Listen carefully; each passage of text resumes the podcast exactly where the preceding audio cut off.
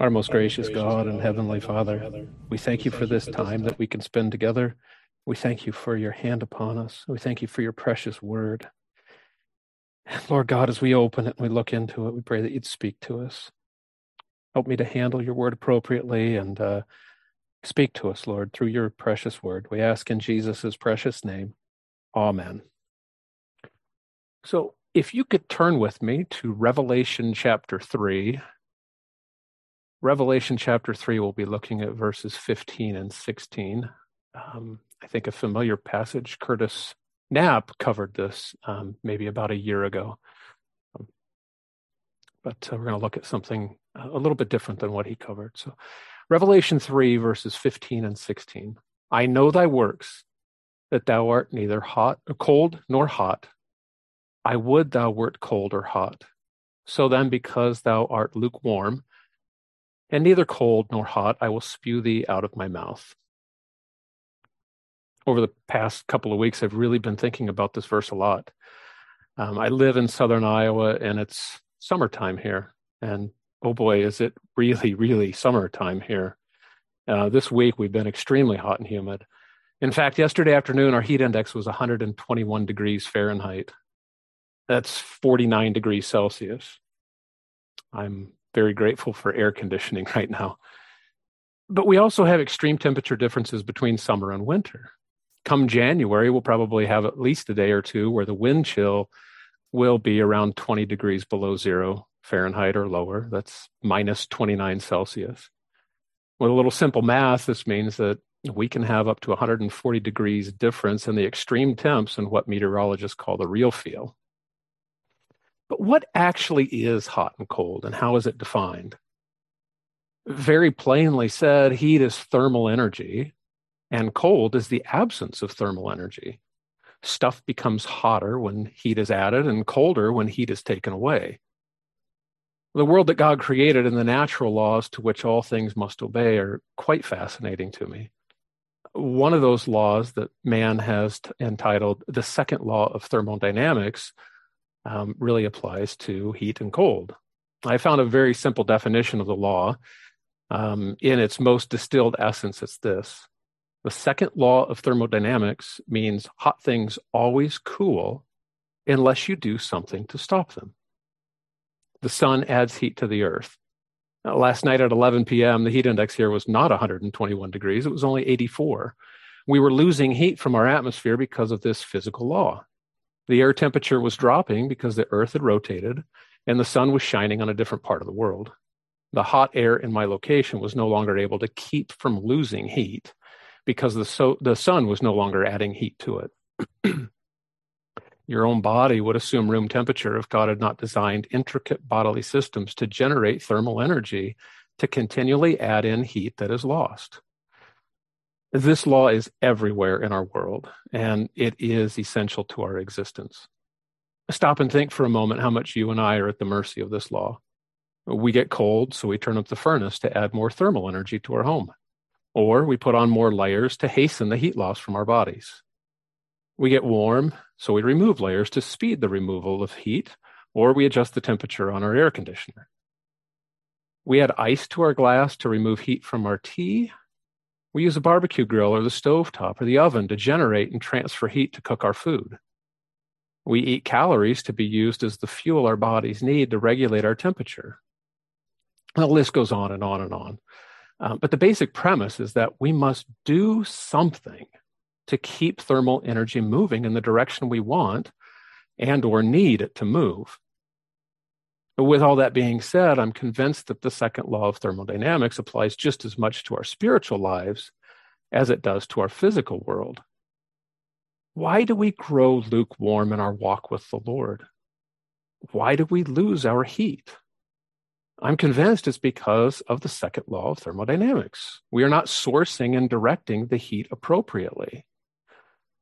Firstly, we can grow lukewarm when we transfer our heat to other things than God's service.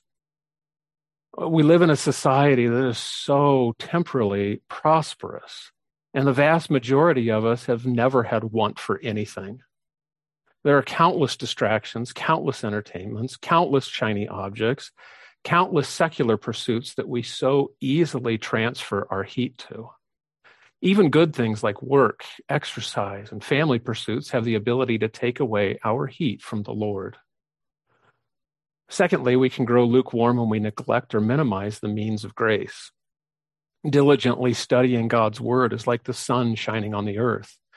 When we mine the riches of the scriptures, we're adding in heat and preventing a drift toward lukewarmness.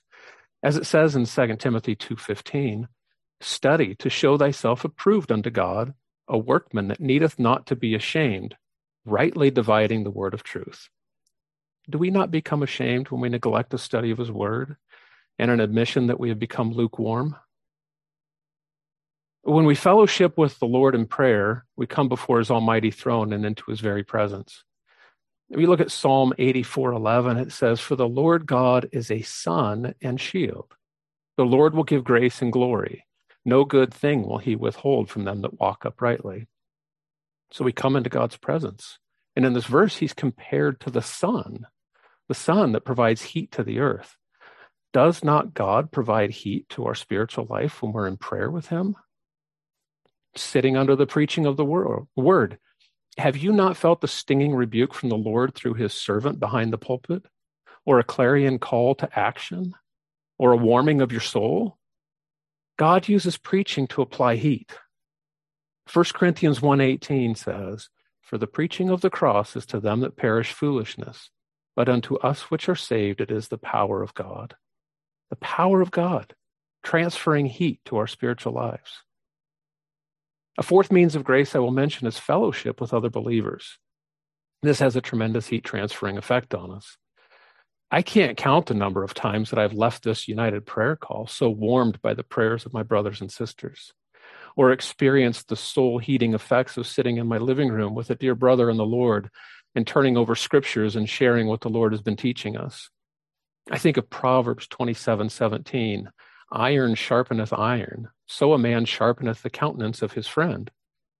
And you know, any time that you are sharpening iron, you're actually generating heat. So that um, fellowship with other believers, it provides heat into our spiritual lives. But thirdly, we can grow lukewarm when we have sin in our lives. When we have sin in our lives, our heat is unrighteously transferred to those sins. Isaiah 59 2 says, But your iniquities have separated between you and your God, and your sins have hid his face from you, that he will not hear.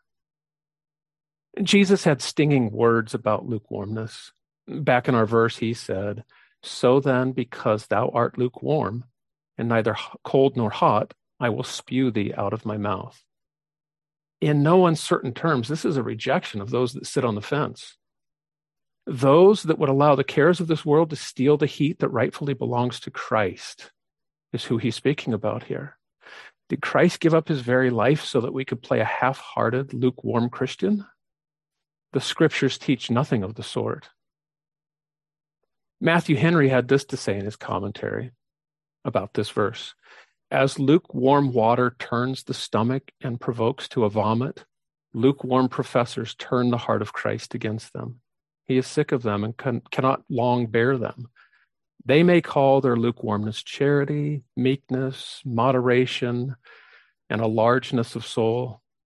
It is nauseous to Christ and makes those so that allow themselves in it. They shall be rejected and finally rejected. For far be it from the holy Jesus to return to that which has thus been rejected. Finally, I want to look at the word cold in our verse. Jesus mentions it three times in two verses. It must be really, really important. I've read several explanations of this, and quite honestly, while I find merit in these different explanations, I'm just not totally satisfied with them. I think there might be something else that Jesus is trying to tell us about being cold. One commentator says that this is an icy coldness a sinner yet still dead in his trespasses, one that was never warned. Therefore, there's still opportunity for such a one to be saved, which is why Jesus says he would prefer that we were hot or cold, uh, versus a lukewarm professor mixing the world with religion. I can buy part of that. Another commentator says this coldness has to do with Christ using it as a comparison to the other end of the spectrum from hot, to better illustrate what this lukewarmness is. However, the Greek word for cold that's used in these verses is only used four times in the entire New Testament. It is the word psuchros. It's used three times in Revelation 3 15 to 16. And the only other time, the fourth time it's used, is in Matthew 10 42, where Christ says, And whosoever shall give to drink unto one of these little ones a cup of cold water only in the name of a disciple, verily I say unto you, he shall in no wise lose his reward. So I think that the intention here might be cold as in that refreshing cup of water provided in a time of need. Cold as in a kind word or a caring deed or empathetic compassion towards another. I posit this coldness is really a practical living out of our faith in service to our fellow men. We must pray diligently that God re- would revive his church that his power would be made manifest, that his glory and his glory alone would be the chief concern of every single soul that professes his name, and that he would remove every trace of lukewarmness from us. May he answer our cries as we seek his face today. Amen.